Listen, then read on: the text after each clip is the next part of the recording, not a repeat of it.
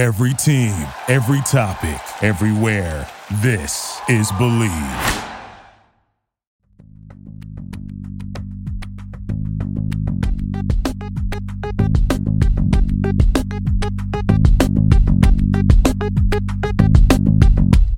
What's good, everybody? Welcome to Believe in Celtics. I'm your host, Warren Sean. Alongside me, as always, the great Gary Washburn. He's out here road tripping, and you know what it is. We're your host and resource for everything Celtics this season and all seasons. Gary, you're in my neck of the woods after going through the Texas Texas state. Now you're in South Florida. Gary, what's good, man? Good to see you as always. Yeah, everything's good. Uh, ready for the last game of this road trip. Been a successful for the Celtics first two games after losing that game to Denver, coming back and beating Houston and Dallas. Now, I think their toughest assignment, although they get a couple of days off and they'll be fully healthy, uh, is that new look Miami Heat. As, as we know, the Heat made some changes on Tuesday.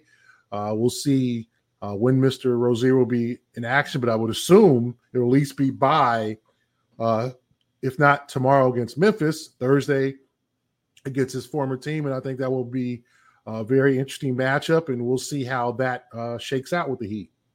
Yeah, absolutely, and I think we're it's going to have to we have to structure our show a little bit differently here, because there's some major implica- implications for the Boston Celtics with two rivals in the Eastern Conference, two big things happening with the Terry Rozier trade, and then obviously the Milwaukee Bucks firing their assistant, or sorry, their head coach Adrian Griffin, and now potentially bringing in Doc Rivers, another former Celtic. So lots and lots to kind of discuss there as always, but we got to do our plugs. Make sure you follow me at Shaw Sports N B A. Make sure you follow Gary at G Washburn Globe and check out all his stuff over at the Boston Globe, his great writings and uh, coverage of sports in general. Make sure you follow Believe at Believe Network or at Believe Sports, and give our show a five-star rating on whatever platform you're tuning in on. Or if you're watching on YouTube, make sure you rate, review, subscribe, and, you know, leave some comments below as well, too. So, again, we're going to try to give you an express version here, too. We're going to jump around a little bit here. Um, Celtics, as you as Gary alluded to, uh, tough loss against the Denver Nuggets at home. First loss, first home loss of the season. Tatum, you know, misses a turnaround, Jay, to, you know, that would have, I guess, tied that game. Um, move on, play, play against now Ime Udoka again in Houston Rockets. Win that game pretty pretty handily, m- mostly for the most part. Then Dallas, which has been problematic for the Boston Celtics in years past, especially in Dallas with Luka hitting game winners and so forth. But get that W despite Luka torching them, you know, with, you know, thirty plus, eighteen rebounds, thirteen assists or whatever it was, just going absolutely crazy. Uh, but the week ahead, as you allude to, game against the Miami Heat and a game against the Los Angeles Clippers over the weekend. What are you looking forward to? You know, we won't get, we'll obviously the Heat are, are going to look different here too, but Miami hopefully will have a win, I think, in some ways, because if, if they lose three straight going into that game uh, with Boston uh, and Terry Rozier coming in tow, I, I don't think that's going to be good for Boston in any capacity. I just think the bill's going to come due at some point. Uh, but then also, again, big, big, big weekend against the Los Angeles Clippers. Clippers will have revenge on their mind from Boston shellacking them without Kawhi Leonard um, and, and, and the Boston Celtics road trip over out west. Uh, your thoughts on these two games ahead here, too, but obviously we'll talk a little bit more Miami Heat in the Around the Association segment. Yeah, important game for the Celtics just for their psyche. I mean, they beat Miami earlier in the season. It was a very difficult game. Um, I think that people were not sure what to think of the Heat when they didn't get Dame Lillard in the offseason. They didn't really make any offseason additions. They got Thomas Bryant, and it hasn't worked out. He's on the end of the bench. Um, yep. Josh Richardson is is become a uh, you know bench piece for them. You know uh, they've dealt with a myriad of injuries, so this will be an interest. But they're still, I think, twenty-four and nineteen, still in the thick of that. You know, six or seven. I'm sure they they don't want to be in the play-in, so they want to get they want to get that six seed at least. And, you know, Miami, they don't really care about the seed as long as they're in the tournament and they yep. can flip the switch, and they've proven that they can do that. So, but I do think it's an important game for the Celtics to show that they can they can beat Miami at, at full strength. I don't think that, you know, I think Butler is likely going to play. Rozier will likely be in the in the mix, and Hero uh, will be is, is now healthy, and we'll see if there's any another. They're the king of the knick-knack injuries. They always find something, reason to rest guys. So for me, um, I do think it's a m- more important game for the Celtics just to say, hey, we're national T V game, quote-unquote N B A rivalry week. Rivalry, we're yeah. here to stay. We're here to make a point here. Like, we're better than you, and we've learned from last year. Let's get this win. I think that's what the Celtics are thinking. Uh, I think it's an important game for them. I think it's a reason why they rested Porzingis, as opposed to maybe playing them in Dallas in a back-to-back. um, is they want to be they want to be ramped up for this game. I don't. I think they play the Heat once again. Uh, they come at Super Bowl Sunday. They come back to Miami in a couple of weeks. Um, but this is an important game for the Celtics. I'm not the most critical game. I'm not going to put too much on it. Uh, but just a, a test to say, hey, this is the team we're likely going to see in the playoffs because, as you know, Warren, the Celtics and Heat are going to probably meet. There's somewhere it's a, if it's the conference semifinals or the conference finals, especially if Miami does make some more moves, uh, they're going to be ready. The Celtics will be ready. So a very interesting matchup and, a, and another chapter in this rivalry. Yeah, I think all very well said, and obviously we'll dive more into the Terry Rozier trade specifically here in the in the next segment. Uh, but I agree with you one thousand percent here. You you don't want to give the, the Miami Heat anything, and even though they're not going to take a whole lot into it, with it being a regular season game, and you're right, we'll see. I wouldn't be surprised if Miami plays everybody, and then Butler misses the next five games. I, I think you know they they they're they're going to want to match up with Boston just to kind of kind of see where things are at to some degree. Um, and I'm I'm looking forward to that matchup, and hopefully Boston will be able to uh, rise to that proverbial challenge. The Celtics are a little Heat-like in some de- in some degrees, where different guys are taking nights off kind of throughout. So they're they're load managing, but just not everybody at the same time. So K P will get a night off, Drew will get a night off, Jalen will get a night off, that type of thing. Uh, and that goes to show the, the level of confidence that the Celtics have in this roster. It was like, hey, we may not always need everybody um, to try to get things done. And it kind of kind of taps into what we spoke a little bit about a couple of weeks ago, overcoming adversity kind of throughout the course of the season, which I think is an important aspect for this roster. Saturday's game against, again, the Toronto, uh, sorry, versus L A Clippers, you know, huge, huge matchup again. Uh, Kawhi, Paul, Paul George, James Harden, Ty Lue just doing an amazing job on the sideline, turning things around there.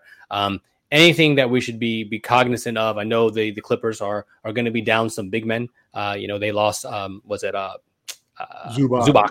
Zubac, yeah. you know, for, for a significant amount of time, still have Plumlee and, and again, former Celtic Daniel Tice, you know, coming into the fold. Uh, your thoughts on that game uh, coming into the weekend, and then another big week, a week ahead, you know, with I think the Pelicans and the Pacers after that. But One one game at a time here. Your thoughts on the Clippers and the Celtics yeah. matchup this upcoming weekend? Yeah, important game, and I think obviously the the, the Clippers will be looking back to that December twenty-third matchup where the where the, where the Celtics shellacked them, as you said. Now yep. Kawhi was not in that game, but the rest of the Clippers were, and they they were manhandled the second half. So I think the the Celtics, you got to beware of the the revenge factor here, which is I think. Is is common, and you know they're going to come out with some different wrinkles. They they played the Celtics once before. They're, they're going to they're going to have a, a kind of a tenacity to them. I would say James Harden, obviously, Paul George, a healthy Kawhi. Uh, you know, Plumlee is back now. They missed some time with I think a knee injury. He is back. Norman Powell, Terrence Mann. So a very very deep club, um, and a team that that has played. You know, they were playing well when uh, the the Celtics whooped them. But they're still they've picked it up, and I just think that we'll see the attitude of how well the Celtics, so the Clippers play on the road, being in Boston. I, um, you know, big probably the start, I want to say, or the maybe the second game of an East Coast trip for them, um, uh, and so we'll see their their state of mind. But if you're the Celtics, you get Friday off after that Thursday game, emotional game against the Heat. And then it's right back at it. And as you said, then the Pelicans, then the Pacers. Like someone said, like their schedule gets considerably easier, but I don't know when that starts. So maybe it's right after the Pacers game, because I was told, you know, it was supposed to be after the Christmas, you know, game because uh, they had the, the the Pistons and the Spurs, um, but then also that was backed up with the Thunder and the Bucks and and um, you know. And now you'll say that Houston, two against Houston, which is not a bad team, and then Dallas on the road, then Miami, then the Clippers. Then, so they're taking it from all sides. And and so far as you said, Warren, they've they've they've managed it well, gotten guys days off, played well. I thought the win over Dallas was one of their biggest, most impressive wins of the year, considering the back-to-back. Jason and Jalen, neither of them played well in Houston, and they both played heavy minutes. So you got to think the energy might be down. Okay, this could be a game where Luka uh, goes off and Kyrie and, and the, the Mavs win handily. But after that first quarter, they picked it up, dominated pretty much the rest of the game, held off a little late run. So compressive win there. Now two days off. They get a good full practice on Wednesday, which is something they relish, is a, a time to just take, chill, and, and practice. And then let's see how they they they they pan out over the next couple of days. But I think an important game, two, three, four game stretch for the Celtics uh, until that schedule somehow, whenever it does, lightens up. Yeah, yeah, whenever that ultimately is. I agree with one thousand percent. Some other Celtics news, and we'll touch on this really briefly, uh, the, the team select for the Olympics. Um, and the Boston Celtics end up with four of their starters, if you will, and I guess the four Americans that could be eligible uh, were going to make this make this, make this situation here to try out for the Olympic team. From your sense of covering this roster, is this something that, would it be special for all four guys to make it? Um, I, I think that's obviously a very, very long shot, similar to the All-Star conversation, which we can have probably next week. Um, but four, four Boston Celtics at least invited to compete for a spot on the Olympic roster. Says a lot about where the where the, the team is specifically, but over, overall the patriotism that I think all these guys have, uh, and your sense of all these guys wanting to potentially make this roster. Yeah, I think it's really cool. I think Jason and Jalen obviously the favorites. Uh, Drew Holiday did play on a two thousand twenty twenty-one team, uh, actually, Uh, in Tokyo, so I'm sure he might have a, a shot. And then Derek White getting an invite, I think that's a very important yeah. uh, aspect uh, of it. This too is showing that the league and U S A Basketball is all noticing his uh, improvement and ascension. So I think it's a very good uh, sign. You know, now will guys be tired? I'm sure. Uh, if you're a Celtic fan, you hope it's coming off a championship run where they don't have much time, because I know the Olympics start. Yeah. I think uh, you know. maybe five weeks after the finals would end. So you don't know wh- who will have the energy. I know Tatum has said he wants to play, and I think Brown has said he wants to play, you know, twelve spots, you know, and then, and then we're talking about Curry, LeBron, Durant, um, a bunch of guys, Ant-Man. I mean, there's going to be some heavy competition for these spots. That should be an interesting training camp, you know, and then you got guys like the Devin Bookers, uh, who knows, you know, Is, is Zion going to be engaged and in shape and ready to go uh, for that opportunity? Uh, we'll see how that goes, and obviously uh, that Olympics will be intriguing with France bringing it, bringing you know their their version probably of the dream team uh, to this probably the best team they've ever had to the Olympic Games, uh, and they'll be the host country. So uh, a lot to look out for after the season, but I think it's a good sign, Warren, that the, the Celtics are getting respect, and I think that. It says a lot, especially with a guy like Derek White. He's finally getting the recognition he deserves after a very good year and a half so far uh, after coming to the Celtics midway through the twenty-one twenty-two season. Yeah, absolutely. And, you know, Boston has a lot to be proud of. But as you alluded to, you know, I think in some ways if they are coming off the heels of a championship, you know, will that even be the best move? Because that impacts the next season as well, too. You know, just playing all that and not really getting the requisite time off to rest your body, and even the mental health that's going to be associated with that as well, too. And the pressure of, you know, especially you get on a stacked team, you, you better win gold. So the aspects like you don't want that embarrassment of not being able to do that, um, no matter whoever, whoever else is on the roster itself. Uh, let's take a quick break here, and we'll come back around the association with the biggest news of the day, which is obviously Terry Rozier to the Miami Heat. And Adrian Griffin getting fired by the Milwaukee Bucks. We'll be right back here on Believe in Celtics. Are you ready to step up your style without compromising the planet? Introducing the exciting partnership between Blueview Footwear and the nineteen Media Group Network. Just visit bit.ly backslash Blueview19 to start your sustainable style journey. Our friends over at Blueview Footwear are renowned for introducing the world's first fully biodegradable sneaker. By using plant-based plastics, they are leading a revolution in cleaner materials and manufacturing. They have sleek and contemporary styles that cater to a wide range of tastes. Blueview Footwear believes that fashion and sustainability can coexist harmoniously. Explore their incredible collection of eco-friendly footwear by visiting bit.ly backslash Blueview nineteen. If you let us know you made a purchase, we'll shout you out on our next show. Again, just visit bit.ly backslash Blueview nineteen today, and you'll see the ultimate collaboration of fashion, sustainability, and media excellence. And we're back here on Believe in Celtics, and so let's kind of touch on the the first news that broke today. Um, well, today as we're recording, um, and Terry Rozier ends up in the, ends up in Miami for a first round pick and uh, the salary, if you will, of Kyle Lowry uh, to Charlotte. Uh, Woj reports that the Charlotte Hornets are probably not done making moves, uh, which means they're going to strip this thing down to the studs, um, but they're not trying to just uh, give up or buy out Lowry in, in the interim time. Don't know if Lowry himself will have a market, um, but in in the interim. Miami gets a very, very capable scorer. And something that I was reflecting on before we even got on air, and mentioned this last time, a couple times ago before we spoke, you know, Tatum on a podcast some time ago, I think it was the J J Reddy podcast, said, hey, in the, on that team, you know, that had Terry, Gordon, Kyrie, et cetera, Jason's like, we should have let Terry do more. Terry has done more. Terry's having an amazing season, or was having an amazing season in Charlotte, uh, with LaMelo being out, uh, assisting, passing the ball, scoring the basketball, shooting the three.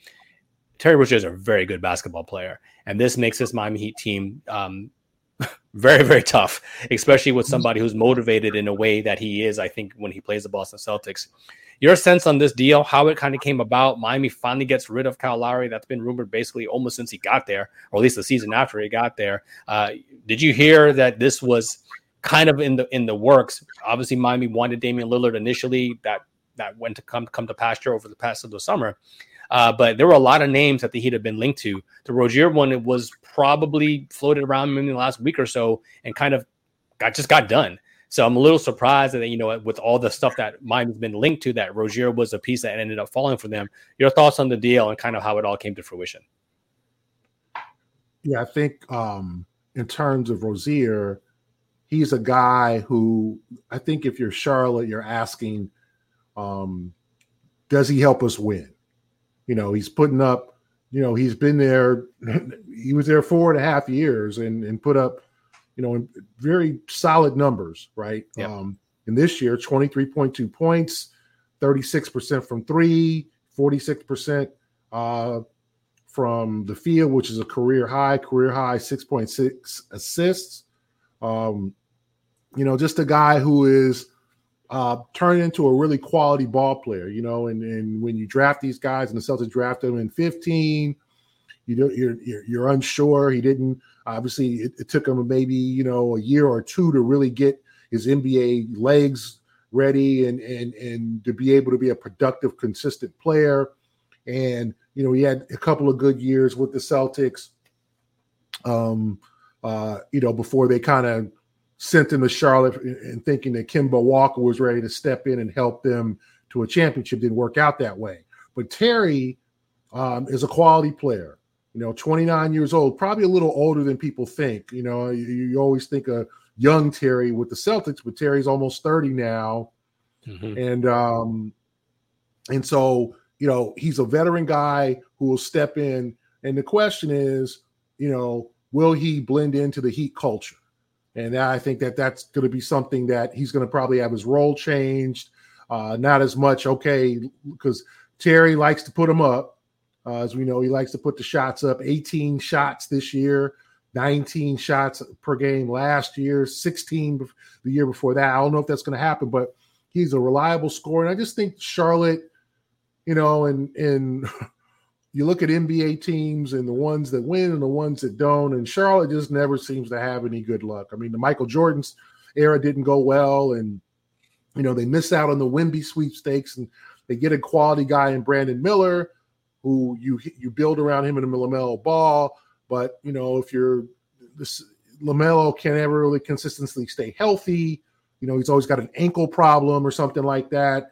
And so I think Charlotte's like, you know what, like you said, Warren, we're going to sell these pieces. We know uh, Miles Bridges is on an expiring contract, and he's got that really bad case that, you know, that he settled, and, you know, I'm sure there'll be teams interested in him, but I think Charlotte's probably ready to just put that put him um, in his tenure there.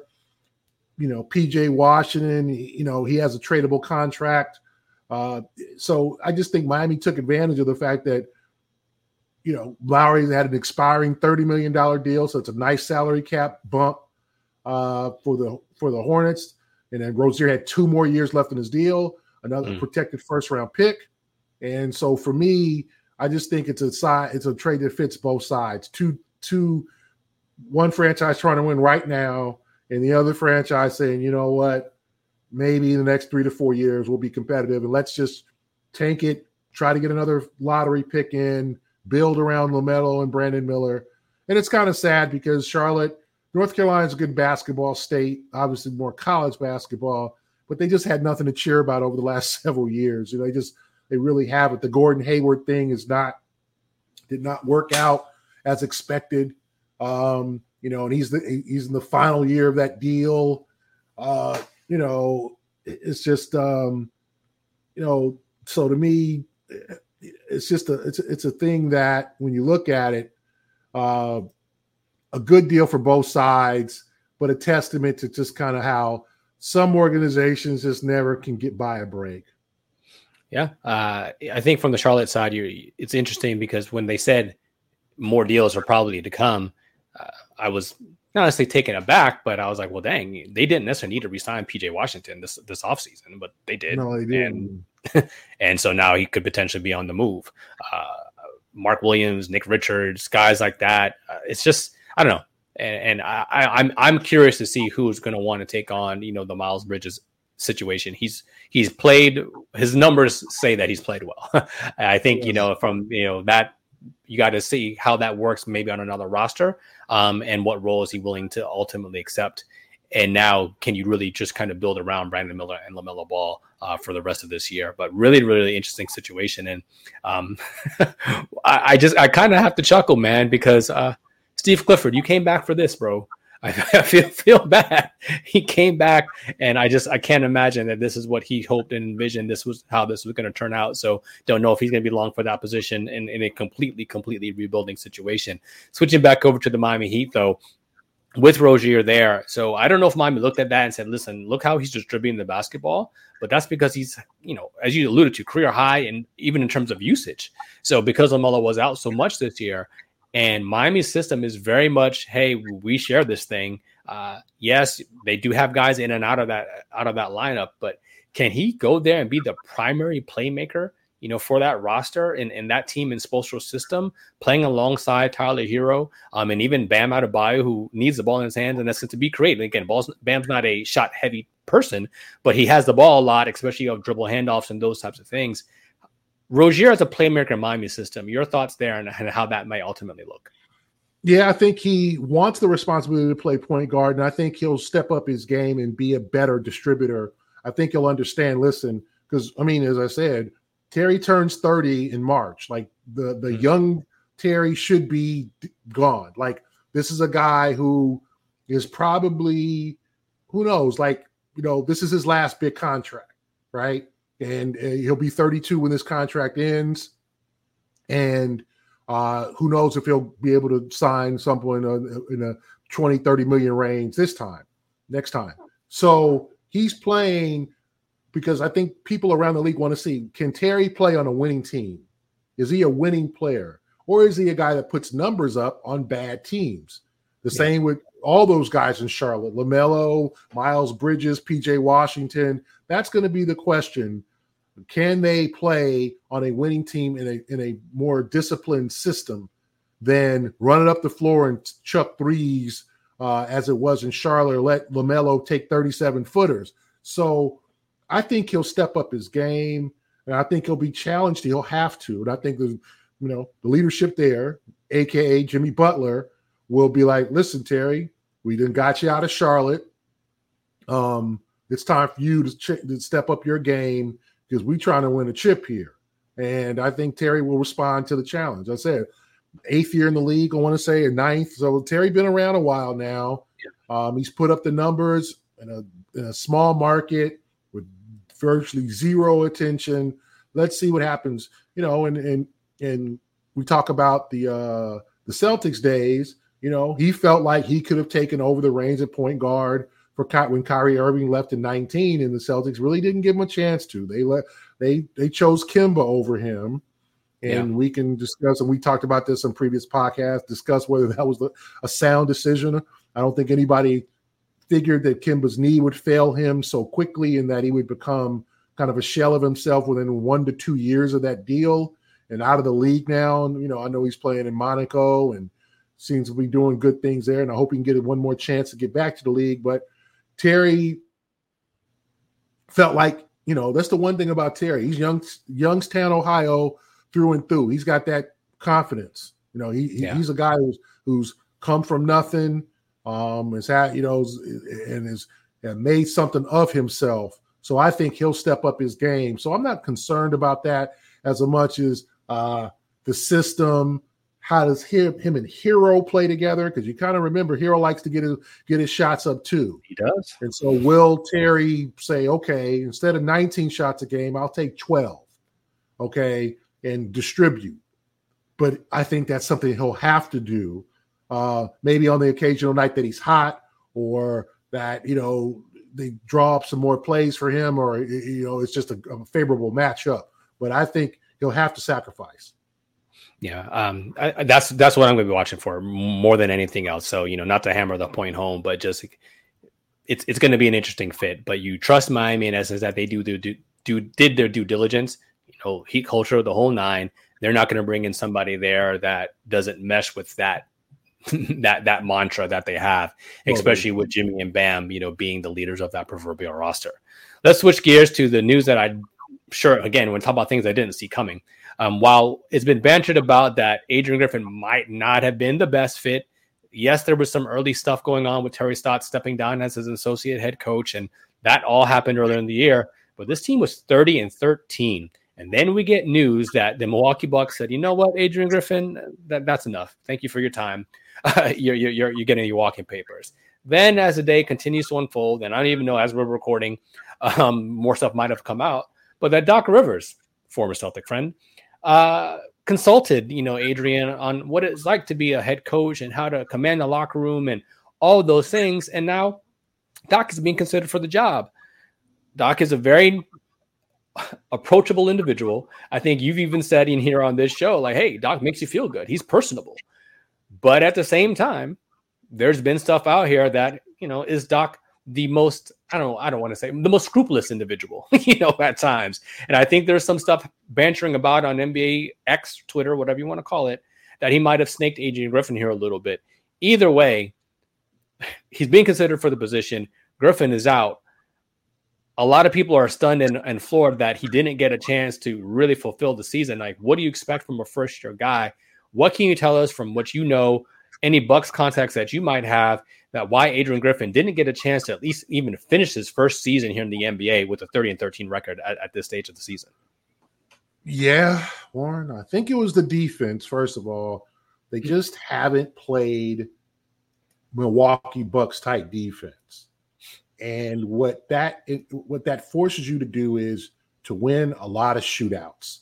And the Bucks, what they've done, unfortunately, is win a lot of shootouts. And I just look at the last two games, okay, that, you know, this favorable schedule here, the, the one that Celtics don't have that we talked about, um, games against Detroit, you know, basically fighting off the Pistons, one forty-one, one thirty-five, and one twenty-two, one thirteen.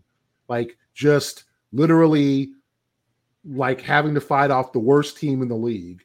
Then a forty-point loss at Cleveland, I think, you know, Giannis rested that game, but yes. Yeah, yeah, without Giannis, but still. Yep. And then having to beat Sacramento one forty-three, one forty-two in overtime, a game they probably should have lost. I think Malik Monk missed some free throws that would have uh, given the Kings. Um, and so questionable refereeing, as our yeah, as point, exactly as Mike Brown pointed out. Yep. And they beat a Stephless. They have to fight to beat a Stephless uh, Golden State team. Uh, the night before that, at, then then was that that impressive win over the Celtics. But before that, a, a, a loss against Utah that they trailed by as many as thirty-one points, a home loss to Utah, then a loss at Houston where Giannis, they lost despite Giannis scoring for forty-eight points and seventeen rebounds. So if you look at this, Warren, it, it just doesn't seem right in Milwaukee. They seemed like they were primed. Remember, they lost in the first round last year. It seemed like with the right with the right matchup or wrong for them, if they finish the second or third and they match up with the Knicks or someone like that, a rugged physical team or whoever comes up, that might have been a really, really competitive first round series where the Bucks might have gotten knocked out again. And I just think there's just too much to lose at this point. Lillard is not getting any younger. Middleton is not the player he once was, as much as I, I'm a big Chris Middleton guy, came from nothing, second-round pick. You can just see physically he's not quite himself like he was. Brook Lopez is thirty-six. Jay Crowder's thirty-three. Um, Pat Connaughton's thirty. Like, they don't, they're not young. right? You know, I mean, you want to count Malik Beasley and Marshawn Beachum and some of those guys who are yeah. kind of on the end, you can, but that's a it's an old team, and they've got to bring it because their window is closing. You know, I mean, you're not going to bring a lot of free agents to Milwaukee. Um, so you're able to, and, and, and if you're Adrian Griffin, you're like, well, you traded Drew Holiday. You know, you got me a guy in Lillard who can score, but doesn't defend. And you gave me an old team, but like, okay, go win. But I, I think some of these, unfortunately, you know, a lot of first-time coaches fail. Doc Rivers failed in Orlando. There's a lot of first-time coaches uh, that fail, and then the second or third time we go, we could go Mike Malone in Sacramento. We can go a yeah. lot of places, a lot of coaches who are successful now, right? Were fired at one time. You know, our friend Mike Brown has been fired three times. I want to say uh, Cleveland and sorry, sorry, twice. Cleveland and the Lakers, and I think Cleveland twice. Um. You know, J D Bickerstaff in Cleveland has been fired. Tom Thibodeau has been fired with the Knicks. You know, Rick Carlisle's had his issues before in the past. Like, if you look at the coaches around the league, all of them, except maybe Eric Spoelstra um, and Jamal Mosley in the East, have been fired. You know, and Wesley Unseld, who's probably about to get fired. I mean, I'm looking yeah. at the West. You know, um, Ty Lue, Frank Vogel. You know, Willie Green is his first job. He's hanging in there. You know, like Jason Kidd has been fired. Like it, you know, um, most of most coaches have been fired. So this is not to say that Adrian Griffin can't coach a team. He just can't coach this team. And yeah. I just think, and I just think the the Bucks are like we we just didn't what you what they probably should have done is gone for a more experienced, savvy coach.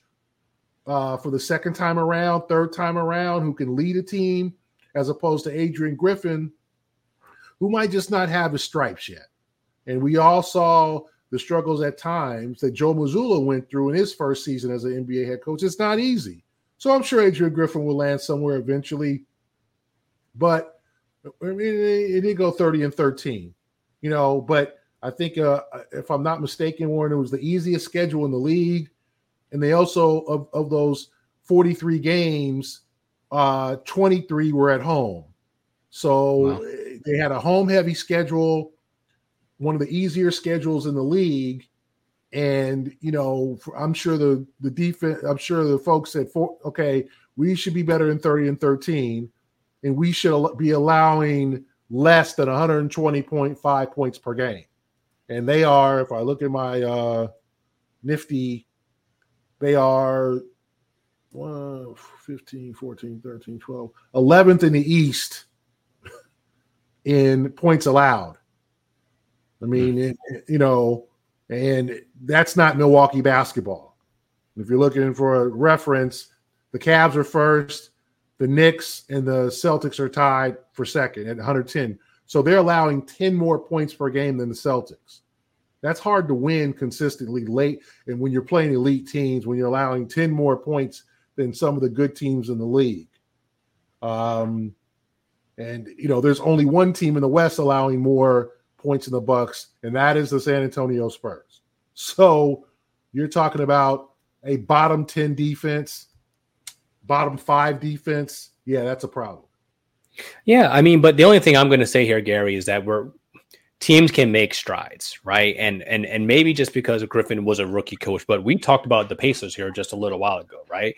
And so they were twenty-eighth, and I think they're only right now maybe twenty-sixth in terms of their defensive rating. But over the last fifteen games, they are in the middle of the pack. So changes and adjustments can be made. So to me, it signals it has to be more than just a defense. Like there was a, it seems like there had to be some semblance of a disconnect there. So it's fine so, if yeah, we don't right. necessarily know what that right. is. But problems on offense, you know, we all saw the public kind of argument between Giannis and Griffin when they played the Celtics in, in at court, you know, right at the scorer's table at T D Garden when Giannis waved them off, like I don't want to come out. No, I don't want to come out. I don't. I don't think you heard me. I don't want to come out the game. And then he and then they argued. He stayed. Giannis stayed at the scorer's table, and then checked in at the next dead ball. So, like, okay, who's running the team here? Right. I just think the attitude. And Griffin's one of those guys that probably a lot of players did not know. You know, that he's been around, not to say, but, you know, we don't know the kind of guy. Like, Griffin is kind of, you know, after a solid career, is kind of a reserve and a and a glue guy. He's coached around these circles. And so you don't know the personality of some of these guys, right? You don't know until they get on the, the hot seat.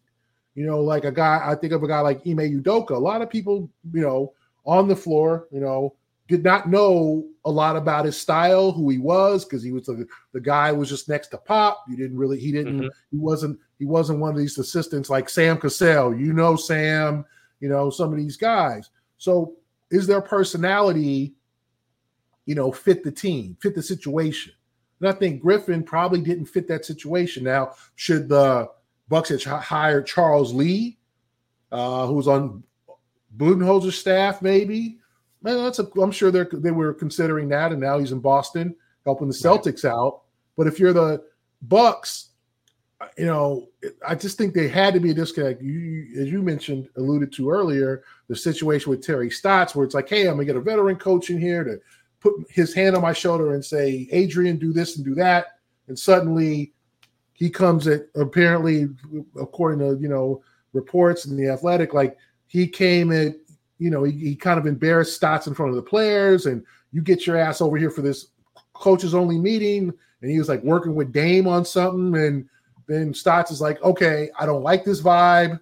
This is not how I'm, I'm a grown ass man. I'm getting the hell up out of here. Um, so who knows what kind of behind the scenes coach Griffin is, whether he had the style, whether he has the basketball acumen. We don't know. Not, Every long, as we know, Warren, not every great, every long-time assistant is worthy to be a head coach. There's yeah. guys, you know, as we look, we see in the N F L, you know, there's great coordinators who become bad coaches. And the same thing. Well, I mean, even in the N B A, I mean, not to, and, and not to cut you off in essence, but I think of one guy specifically, only because he started here in the in the Miami area where I am, is David Fizdale, and he's yeah. just wasn't he able to. A, yes, yep. he had th- he had two chances, right? In Memphis yep. and in New York, and hey, you're Spo's guy, and you were there for those title teams, and everybody loves you, and oh for two. So yep. Fizdale's now, was he in Phoenix? Phoenix um, yep. under, under Vogel, after, you know, he's bounced around in Utah before that. So if you're the, if you're the, sometimes it doesn't work like that. You know, sometimes great assistants don't become good head coaches. You know, and that's been like that for years. So before we close out, just your thoughts on the the rumor of Doc and any controversy that might be sur- surrounding that. And do you think Doc would be a good fit, you know, in, in that situation for the Milwaukee Bucks? A lot of pressure on Doc. Might be his last chance. I think Doc has to view it that way. Like, I might not get another job if I pass this up. He's got to think about his long-term future. I know he wants to win another championship. I know he was upset about what happened in Philly and kind of felt like he got fired by James Harden. And then Harden turns on the Sixers, so he felt like he got screwed. Now, you know, do you think Nick would, would Doc had done the same job as Nick Nurse is doing um, in Philadelphia? You know, he his whole thing, as I've talked to him in the last couple of months, was, you know, it wouldn't. It didn't take a rocket scientist to put the ball in Maxey's hands and let him be all-star caliber, and then, you know, then uh, Embiid flourishes from there. So, kind of unfair to judge Doc of whether, well, look at what Dick Nurse is doing. Doc would have never done that. I don't know if that's the case, right? Um, but Doc's had some opportunities where he's blown in L A. That bubble team that blew a three one lead to the, and then yeah. you know. Paul George, I was right there when he said it, said basically, well, it wasn't like, you know, it was championship or bust this year. What? You know, you sign Kawhi and you bring on you and Kawhi, and it's not championship or bust. Y'all got three to four years to figure this thing out. You know, so it's a it's a risky move, I'll say, Warren, not because not Doc can't coach, but the situation, the relationships, mid-season. But does Doc grab at this and say, you know what, this is probably my last chance? Um, you know, the younger players aren't really vibing with me. You hear all these guys who played for Doc or over the year, yeah, I didn't like playing for Doc or Doc this. So he's not the popular guy he was ten years ago. Um, and, you know, where the coaches coach and everybody, you know, it, it's it's not that way. So if you're Doc, I think you've got to really think about it. And I think if you're Milwaukee, you've got to get somebody who knows what the hell they're doing to go in there and go, okay, Giannis, Dame, this is what we're going to do. We're going to highlight you here. We're going to change some things here. And you're going to have to you're going to have to trust me on this because I trust you. Last thing here is how much do you think Giannis and Dame had uh, an impact in, in, in this decision? And then I guess the potential decision to bring Doc in. Yeah, I think it's probably a level of unhappiness with both. And I think if Doc's out there, and apparently he was hired as a consultant or something for the mm-hmm. Bucks, or, you know, like Van Gundy's a, a consultant for the Celtics. So if that comes up, if Van, you know, I don't know if Van Gundy wants to coach again. That's an interesting dynamic. I do think he likes his consulting position with the Celtics, but, you know, is Doc saying, well, I probably would have done this differently. We don't know. It's happened before, um, unfortunately, in, in, in the league where, where guys have, have kind of screwed other coaches or pushed, you know, gone behind the back or said, well, you know, you know, such and such is a great coach, but I probably wouldn't have done that. I probably would have done right. this. And, and, and that type. I'm just saying, hey, you know, don't listen to me if you don't want to, but you know, that's my, you know, we all, we've all been in situations like that, and not in basketball, but in life and in yeah. friendships and, and that type of thing. So, um, you know, I, I think if you're, if you're, if you're the Bucks, and you're Giannis, I just think you got to get the right coach. And was Budenholzer, obviously it, it didn't work out there. Who is the right coach? Who is that guy that you would choose, Warren, to step right in and gain forty-four and and, and lead this team to a championship? Like, I can't name the guy. Is right. Doc the yeah. best? Probably, you know, because unless you're going to pull, pull a guy off someone else's staff in midseason and, and do that, or that guy's at home, like you said, like we talked about Van Gundy, you know, or Stan Van. That's what's interesting. Yeah. Or Stan Van Gundy. I mean, there's ex-coaches yeah, yeah. out there. Lionel Hollins. Is, I mean, there's plenty of guys out there who would love to coach in the league, right? Um, and aren't, but are they the right fit? Good. I mean, and for guys, and as much as we all love Giannis, he doesn't seem to be the easiest guy to coach, and the mm-hmm. same with Dame. That's that's just that's just facts. Yes, sir. That that is just facts, and I think that's a great place for us here to wrap here on Believe in Celtics. Uh, so two big moves that impact the Eastern Conference, one on the player side, one on the sideline side. Um, Milwaukee, as we're recording, yet to name Doc officially as the coach, um, so we'll see if that ends up pivoting. It ends up being somebody else ultimately, uh, but the Celtics have their hands full. They got to focus on what they have to do, obviously playing the Miami Heat and the Los Angeles Clippers here over the course of the weekend, and then games against the Pelicans and the Pacers next week as well, too. As always, make sure you stay tuned to everything we do here at Believe in Celtics. Uh, we're going to wrap here, as I, as I alluded to. Make sure you follow Gary at G Washburn Globe. Always check out his writings at the boston globe dot com. You can follow me at Shaw Sports N B A. And as that, that'll do it here, man. Believe in Celtics, man. We're out.